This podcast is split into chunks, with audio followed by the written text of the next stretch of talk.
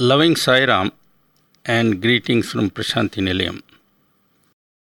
This is my third talk on the Veda walkthrough series, if I might call it that. In the two earlier talks, I sort of gave a general introduction to the Vedas. In the present talk, I shall draw pointed attention to one particular Upanishad, the Taittiriya Upanishad, for the simple reason that it not only offers a good sample of what the Vedas are all about at the highest level, but also because we often hear this particular Upanishad being chanted when Swami comes out for darshan. Radio Sai has, of course, presented earlier a detailed series on this particular Upanishad, and I hope that at least some of you have heard that presentation. Many of my present remarks are in fact based on that presentation, but I shall be quite brief in my remarks compared to what was offered earlier. I have already pointed out that the Upanishads form a part of Vedanta. Vedanta meaning that which comes towards the end of the Vedas. As such, the Upanishads are generally philosophical in content, which ought not to be surprising because as I mentioned in one of my earlier talks, Vedic thought evolved continuously with time. There are many Upanishads, but scholars consider 10 of them to be the most important ones. The Taittiriya Upanishad, which I am now considering, is one of these top 10. Let me start with the precise meaning of the word Upanishad. Swami says that it literally means to sit down near. Who sits near to whom? Well, the disciple sits near to the Guru. And then what? The disciple absorbs wisdom from the Guru and becomes enlightened. This is the traditional and outward meaning of the word Upanishad. The deeper meaning is that the individual must move nearer and nearer to the true inner self or God because God is the ultimate Guru. That is the real way to wisdom. The individual, as Swami often reminds us, is an embodiment of the eternal Atma. That is to say, in a human being, the Atma is cloaked by a mind and a body. This combination is also referred to as the Jivatma. The Upanishads help the Jivatma to embark on a voyage of discovery. Discovery of what? Discovery of the Jivatma's true nature. And what is that true nature? That true nature is the pure, unadorned, unembodied, and infinite Atma. As Professor Radhakrishnan, an eminent professor of uh, philosophy, who also incidentally served as the second president of India, he says, The Atma, and I quote, the Atma is what remains when everything that is not the true self is discarded. End of quote. Sadhana is the process by which the Jivatma discards all the unnecessary trappings that cloud the Atma. In passing, it is well to remember that the Upanishads represent the highest truth which has attracted seekers from all over the world. Professor Radhakrishnan quotes the Greek scholar Plotinus, who long ago independently observed, and I quote Plotinus, one that seeks to penetrate the nature of the divine mind must see deep into the nature of his own soul, into the divinest point of himself.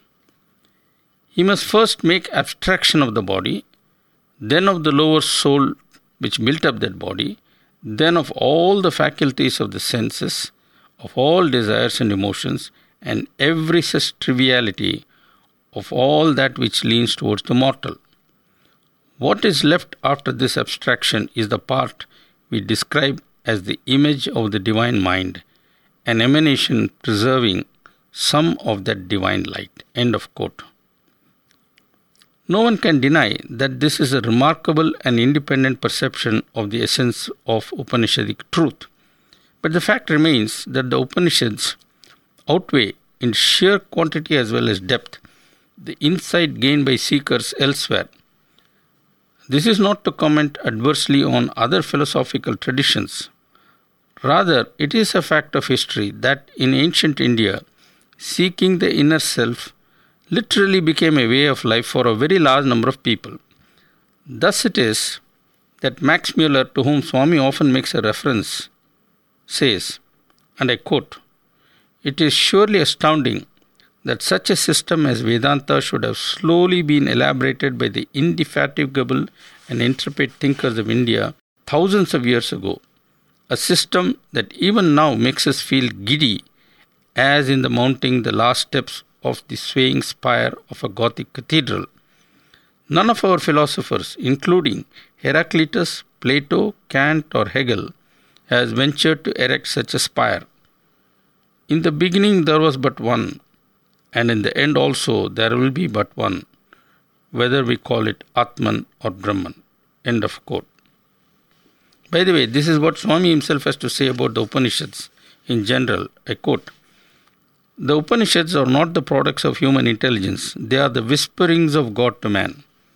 Upanishads are authentic and authoritative as they share the glory of the Vedas. There are 1180 in number, but through the centuries, many of them have disappeared from human memory, and only 108 have now survived. Of these, 13 have attained great popularity as a result of the depth and value of their contents. Adi Shankaracharya raised the status of 10 among all the available Upanishads by selecting them for writing his commentaries, and that is how they became important. Humanity stands to fall or gain by these 10. End of quote. Let me now come to the Taittiriya Upanishad, the focus of the present talk. This Upanishad consists of three parts, each referred to as a Valli. The three parts are Sikshavalli, Anandavalli, and Bhriguvalli. The first part, Sikshavalli, is essentially connected with the theoretical knowledge of the scriptures. Here, a guru instructs his disciples on some basics. Mere theory is of no use, and God has to be experienced. Then alone would one know what Ananda or bliss is. But bliss cannot be experienced by one who is in the grip of spiritual ignorance. Thus, the first task in moving towards bliss is to get rid of ignorance. The Anandavalli part of the Taittiriya Upanishad deals with this aspect, namely shedding ignorance. Finally, there is the Bhriguvalli, which is in the form of a dialogue between sage Varuna and his son Bhrigu, and deals with the knowledge of the Supreme Brahman. In a sense, it is a recap of Anandavalli, but in dialogue form. So much for a brief introduction as to what the three Vallis are all about. Let me now tell you what Swami says about the Taittiriya Upanishad, and I quote Brahma Vidya or knowledge of Brahman is the specific theme of this Upanishad. It has three sections Sikshavalli, Anandavalli or Brahmavalli, and Bhriguvalli. The latter two sections are very important for those seeking Brahmagyana or knowledge of the Supreme. In Sikshavalli, certain methods to acquire one pointedness are detailed. But bondage cannot be destroyed and delusions overcome by this alone. The flux and the turbulence of life are due to ajnana or ignorance, and bondage is the result. It is only when ajnana is destroyed that the bonds get loosened and liberation is attained. It's just like saying your train is moving when, in, when the fact is that your train is stationary while it is the train in the adjacent track that is really moving. Watch your train and you know the truth. Watch the other train and you are deceived. There is no use to seeking the cause of delusion. Instead, seek to escape from it. End of quote. In trying to appreciate the deeper implication of Sikshavalli, one must have the following mental picture in mind. We must go back thousands of years to Vedic India, when young students between the ages of 5 and 18 gathered in small groups and lived with their guru in an ashram. The ashram was called Gurukulam, and the young seekers were called brahmacharis or the seekers of the supreme god, known in Sanskrit as Brahman. The guru instructed, guided, and counseled the disciples. or Sishyas as they were called.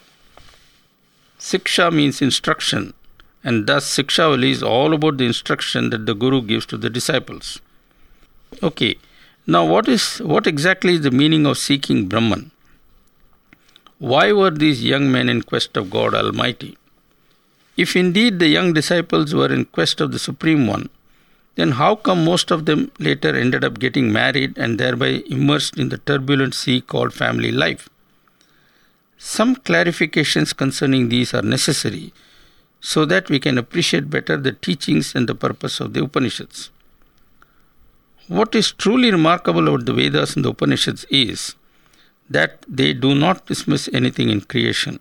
Everything has a place and a purpose, and evolution must take place against this background. Thus it is that Swami Nikhilananda says, and I quote, In spiritual evolution, one cannot skip any of the stages. Hence, for those who, prompted by their natural impulses, seek physical pleasures on earth, the Upanishads lay down the injunctions to discharge various duties and obligations. For those who seek pleasures in heaven, the Upanishads prescribe rituals and meditations by which one can commune with the gods or higher powers. Gods, men, and subhuman beings in the tradition of the Upanishads depend on each other for their welfare.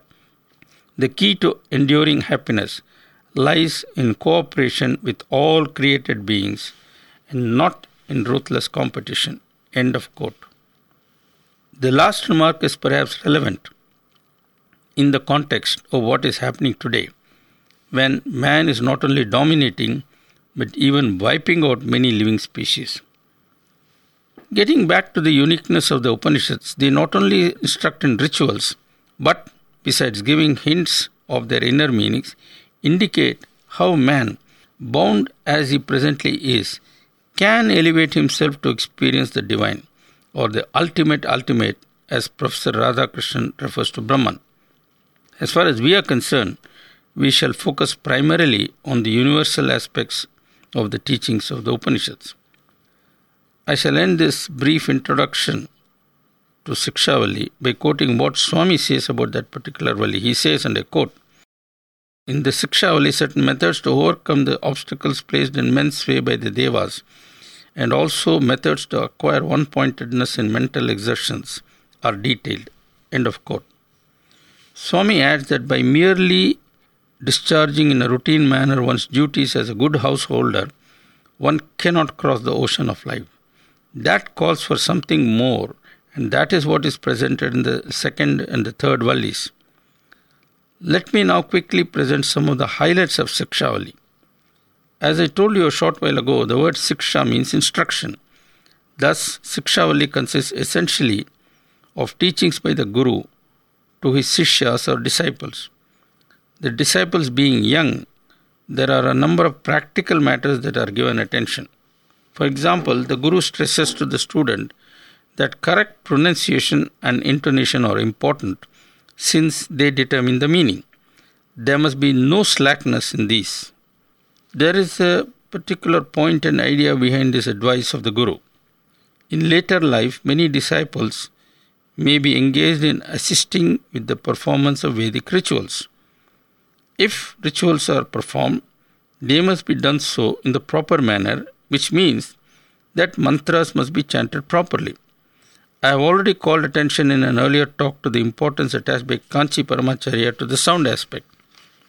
The particular instruction of the Guru has a special relevance to this day and age. The performance of Vedic rituals has declined sharply in the last 50 years or so, and not many of the few priests available for performing rituals are bothered about proper pronunciation. This is not only unfortunate but also a betrayal on the part of the priest concerned. By the way, one should not imagine that the Upanishads are pure philosophy. Often they offer a mix of the practical with the philosophical. However, even behind the so called practical, that is the ritual, there is deep philosophy. For example, while performing yajnas, priests offer cooked rice to the sacred fire and chant mantras. People may think it's all a ritual, but in the Gita, Krishna explains the deeper significance of it all. This mantra in the Gita that I am referring to is the Brahmarpanam sloka that we all chant before eating. What it conveys in effect is that everything is by God and for God. This perspective must always be kept in mind. Correct chanting of the mantras is no doubt very important, but that does not mean that the student reduces himself to a tape recorder. It's quite likely that through long and disciplined chanting, the student might end up focusing entirely on just the words. To prevent this from happening and to uplift the student, the Guru has also an instruction through which attention of the student is directed to the inner significance of the hymns. The student is advised that he must contemplate upon the hymns and their meanings. According to the Upanishads, meditation can be done in two different ways with two different objectives. One is with an eye on the benefits that would accrue, and the other is without any concern for worldly gains. Thinking about God for realizing worldly gains is all right up to a point, but should not be the ultimate goal. The Taittiriya Upanishad, though it leans heavily on high philosophy, does not entirely frown upon having worldly desires. Instead, it recommends that desires must be kept in check and blended with acts that benefit society. Thus, it is that the householders are asked to give charity in abundance, even while they are praying for wealth. In passing, we may note what Swami has to say about mental processes. He distinguishes three categories concentration, contemplation, and finally meditation.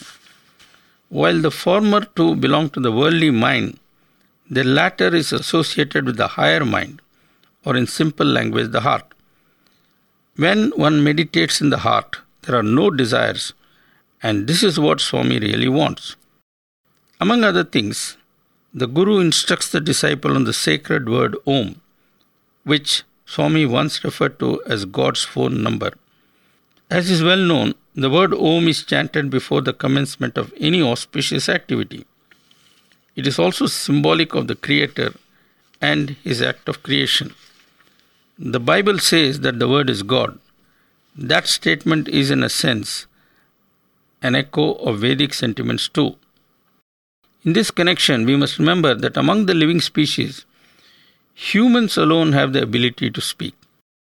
The capacity to speak and the capacity to create languages is an extraordinary gift of God. However, all of us tend to take this incredible gift for granted, treating it most casually. Vedic seers ask their students to meditate on the word, its deeper significance, the capacity to speak, and see in all of these the power of God. For us, all this is a reminder that the power of speech must be used only for good and never for bad. The Guru's teachings cover not only aspects of the highest spiritual knowledge, but include also a lot of practical advice. As Swami often reminds us, mere bookish knowledge is of no use. What is equally, if not more important, is practical knowledge, namely, how to apply the principles of spirituality in daily life. Thus, the Guru says that when the disciple leaves the ashram and enters life after getting married, he has the duty to give generously, with love, without expectation of anything whatsoever, and never unwillingly. In other words, sharing is the best way of showing that one really cares. Indeed, one must not merely share food and wealth, but most important of all, God's love. That is what the Gita also declares, and Swami repeatedly emphasizes. Well, so much for the highlights of Sikshavali. The Upanishads, one should remember, cater to the entire spectrum of aspirants. In a modern school, we have many classes like the first standard, second standard, and so on, all the way up to high school level classes. Naturally, the level of instruction varies with the class. In the Gurukulas of ancient times, there were no classes because the number of disciples was usually a handful. Keeping this in mind, the hymns catered to students with all levels of spiritual evolution. There was no such thing as the same formula for all. Hence, it was a case of each according to his capacity. The Sikshavali ends with a remarkable exhortation by the teacher to the student. Swami often quotes this exhortation, and besides that, this exhortation is invariably included as a part of the invocation ceremony at the commencement of the institute convocation. What is it that the Guru tells the disciple? The Guru says, Satyam vada dharmam chara matru devo bhava pitru devo bhava acharya devo bhava atiti devo bhava etc. I am sure you know the meanings.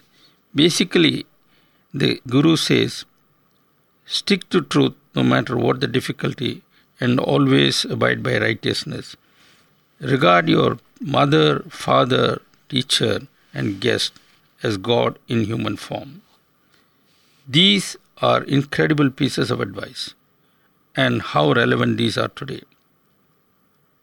I turn now to the Anandavalli portion of the Taittiriya Upanishad. Swami says, The purpose of life is to prepare you to return to your natural habitat.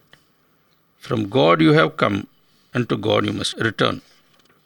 What does this mean, and how does one go about it? That is the issue that is dealt with in Anandavalli. We recall first Swami's remark that God is the embodiment of pure bliss, and that is why he once sang, Bliss is my form, a song familiar to all of us. The Sanskrit word for bliss is ananda. The word ananda is not easy to translate. Often, ananda is translated as joy or happiness. Both these words are totally inadequate. By comparison, the word bliss does a somewhat better job. Joy and happiness relate to experiences we have in this world. Joyful experiences are no doubt nice, but they also have an opposite which is pain and misery. By contrast, bliss or ananda has no opposite. How come? Well, that's because bliss belongs to the non dual world, that is, the world of God. Inasmuch as man is a child of God, his true nature also is bliss, just as bliss is God's nature. However, once man gets immersed in the world, he easily gets duped and starts readily accepting fakes like worldly and sensual pleasure as being bliss. The senses con him, and man gets caught in a trap. Again and again he goes for sensory pleasures, even though they bring misery in the end. The question might be asked there is a man who diligently follows all that the Vedas prescribe. He is good, he is honest, gives charity, and all that. Should this not lead this man to bliss? Well, it's nice to be a good person, perform duties and rituals diligently, and so forth. But all that would not and cannot ever lead to ultimate union with God. Why? Because of attachment. Even a good man has desires, though they might seem harmless. For example, many people want to go to heaven after death. This may seem all right superficially, but let me tell you, heaven is the wrong destination. That is why Swami says that even sattva binds, it's like a golden rope. Then what must one do? One must become unbound, which means one must shed all traces of body consciousness. In the Anandavalli, the teacher gently draws the attention of the young disciple to what exactly the goal of life ought to be. One ought not to get sucked in and overwhelmed by the turbulence of life. One must look far beyond, never losing sight of the final destination. And why must one do that? Because that is where eternal joy and bliss or ananda lie. The student must realize that there is a God beyond description by words and beyond the understanding of mind, notwithstanding the enormous capacity and power of the mind. The Guru urges the disciple to be bold and seek the Supreme Being who is beyond the physical world and the mind too. The Guru stresses that it is only the one who seeks Brahman who can enjoy eternal bliss. I must also call attention to the fact that in the Anandavalli, the supreme god of Brahman is described also as Satyam, Jnanam, and Anantam, that is, as truth, knowledge, and the infinite. In fact, Swami often sings a bhajan starting with these words Satyam Jnanam Anantam Brahma. All these words are from the Anandavalli. In summary, Anandavalli is a roadmap to eternal bliss. The Bhrigu which is the last of the three Vallis that form a part of the Taittiriya Upanishad, is essentially a repeat of the Anandavalli but in a different format. In this, Bhrigu, the son of Rishi Varuna, asks a question of his father about Brahman. The father, who in this case is also the Guru, asks the son, who is also the disciple, to think, meditate, and come back with the answer. In other words, the Guru wants the answer to be found by self inquiry and not via tuition. So the disciple does as told and comes back with what he thinks is the answer. The father is not satisfied, that is to say, the Guru. He says, Go back and meditate some more. Why? Because the answer is not complete and represents only a part of the truth. So the disciple goes off, comes back, goes off, comes back, and this happens a few times. And every time he comes back, he is sent back to inquire more. It's not an infructuous exercise altogether, because in every attempt, the disciple manages to refine the answer he found earlier.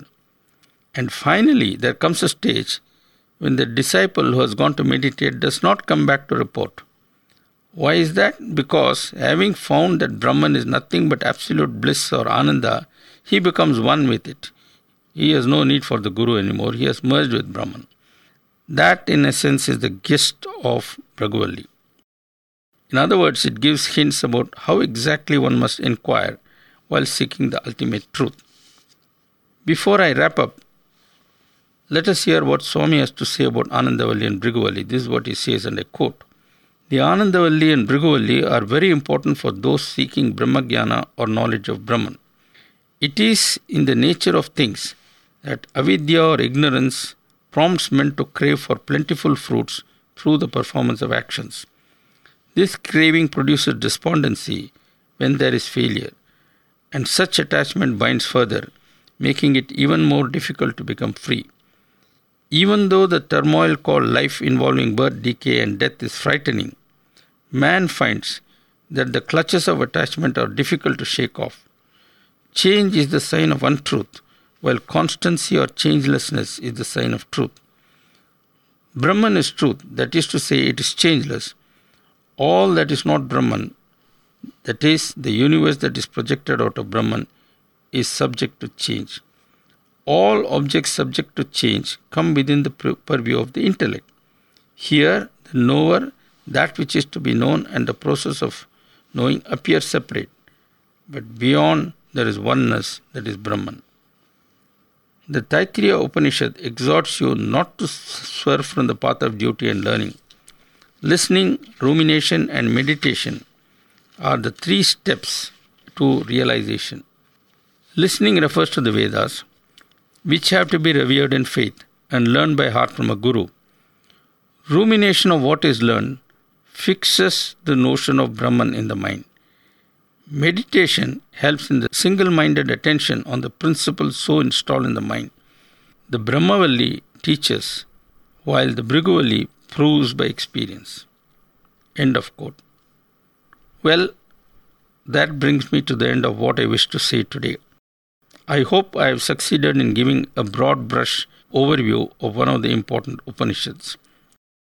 Allow me to end by playing for you from our collection the three Vallis, just to give you a flavor of how the Taittiriya Upanishad sounds. Thank you for listening and Jai Sai Ram.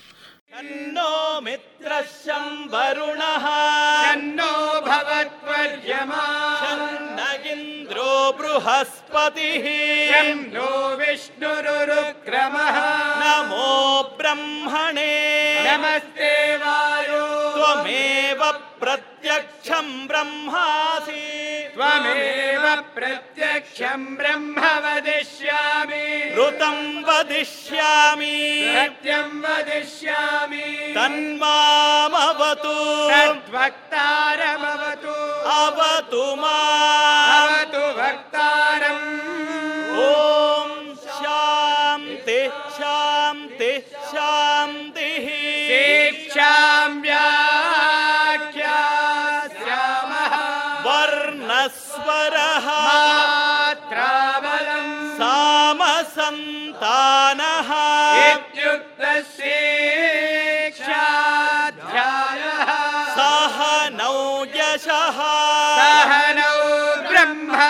च सम् अथादः स गुम्हिताय उपनिषदं व्याख्यास्यामः।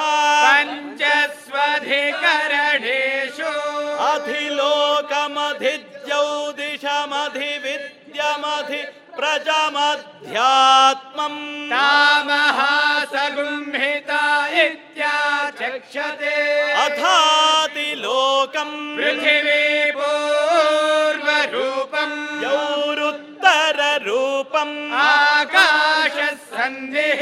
वायुः सन्धानम् इत्यधिलोकम् अथादिज्यौदिशम् अग्निः पूर्वरूपम्। आदित्य उत्तररूपम् आपसन्धिः वैद्युतः सन्धानम् इत्यधिज्योतिषम् अथादिविद्यम्। आचार्यः पूर्वरूपम्। अन्ते वास्युत्तररूपम्। विद्या सन्धिः प्रवचनगुम् सन्धानम्। इत्यधिविद्यम्। अथाधिप्रजम्। माता पूर्वरूपम् पितोत्तररूपम् प्रजा सन्धिः प्रजननगुम् सन्धानम् इत्यधिप्रदम् अदाध्यात्मम् अधराहनुः पूर्वरूपम्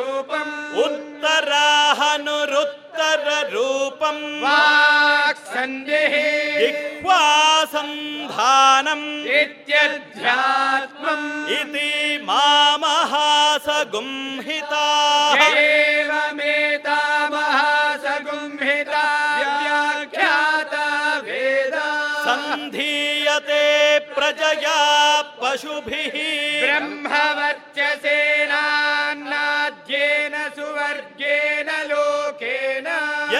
यच्छन्दसा मृषभो विश्वरूपः सम्बभूव समेन्द्रो मेधया स्पृणोतु। अमृतस्य देवधारणो भूयासम्। शरीरम् मे विचर्षणम्। जिह्वा मे मधुमत्तमा। कर्णाभ्याम् ब्रह्मणः कोशोऽसि मेधया पिहितः। श्रुतम् मे गोपाय। आवहं देवि तन्माना कुर्वाणाचीरमात्मनः वासागुंसि मम गावश्च अन्नपाने च सर्वदा। मे श्रियमावह सोमशाम् पशुभिः सह स्वाहा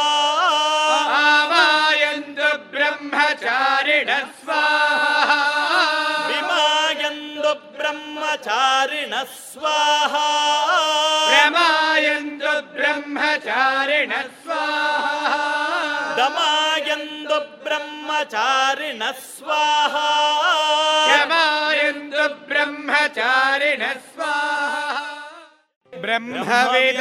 ब्रह्मविदाप्नोति परम् तदेशाभ्युक्ता। सत्यम् ज्ञानमनन्तम् ब्रह्म। यो वेदनिहितम् गुहायाम् परमे व्योमन् सोऽश्नुते सर्वान् सः ब्रह्मणा विपश्चितेति। तस्मात् वा एतस्मादात्मन आकाशः सम्भूतः आकाशाद् वायुः वायोरग्निः अग्नेरापः अद्यपृथिवी पृथिव्या ओषधयः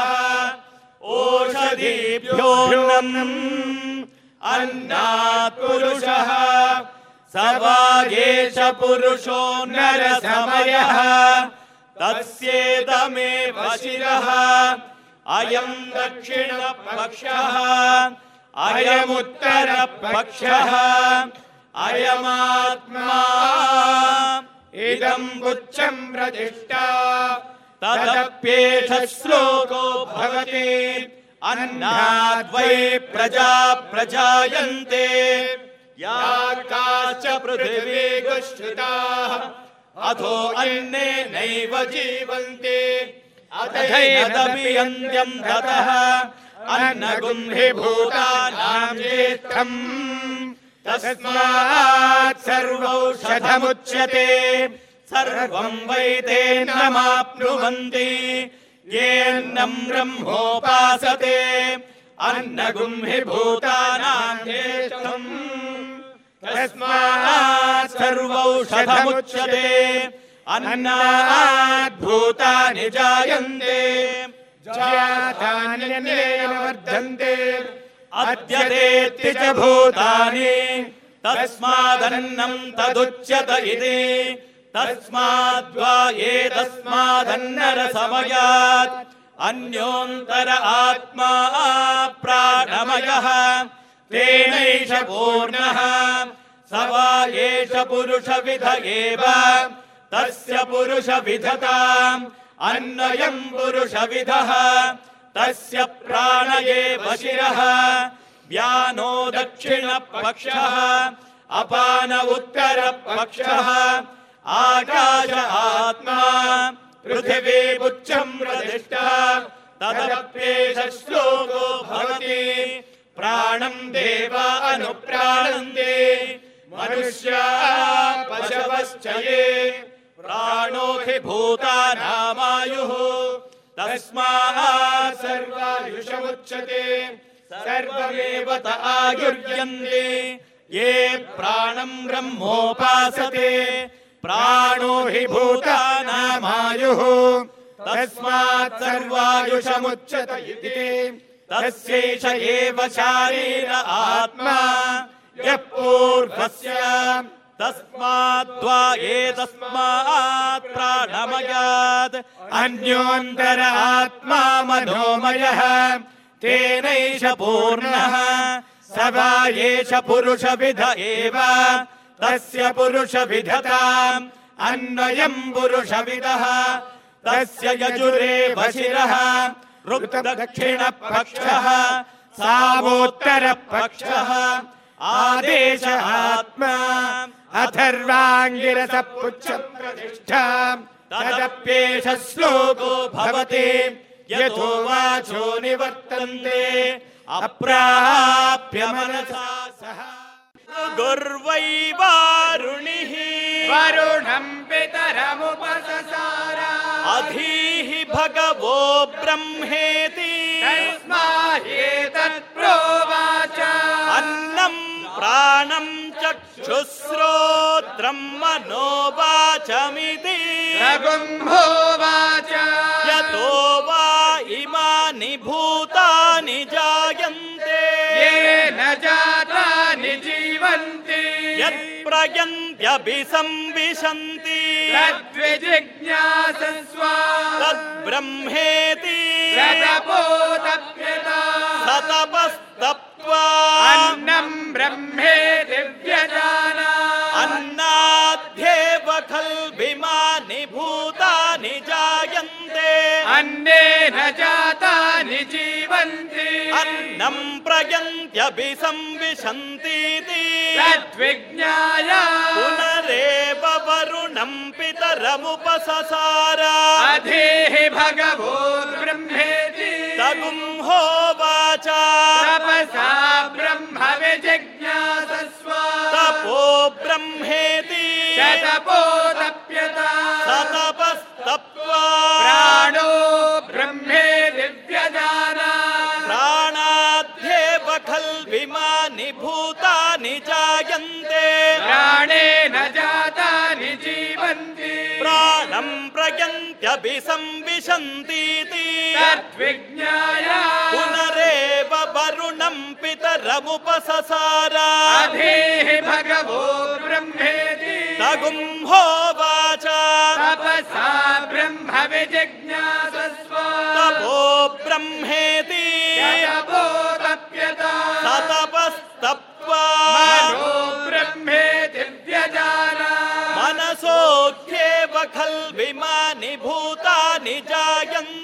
मनसा जातानि जीवन्ति मनम् प्रयन्त्यभिसंविशन्तीति। संविशन्तीति तद्विज्ञाय पुनरेव वरुणम् पितरमुपससार। अधीहि भगवो ब्रह्मेति। तगुम्होवाच तपसा ब्रह्म विजिज्ञासस्व तपो ब्रह्मेति। शतपोरप्यत सतपस्तप्त्वा। विज्ञानम् ब्रह्मेति विमानि भूतानि जायन्ते। विज्ञानेन जातानि जीवन्ति। विज्ञानम् प्रयन्त्यपि संविशन्तीति विज्ञाया पुनरेब वरुणम् पितरमुपससाराधेः भगवो ब्रह्मेति। तगुम्भो वाचा। तपसा ब्रह्म विजिज्ञ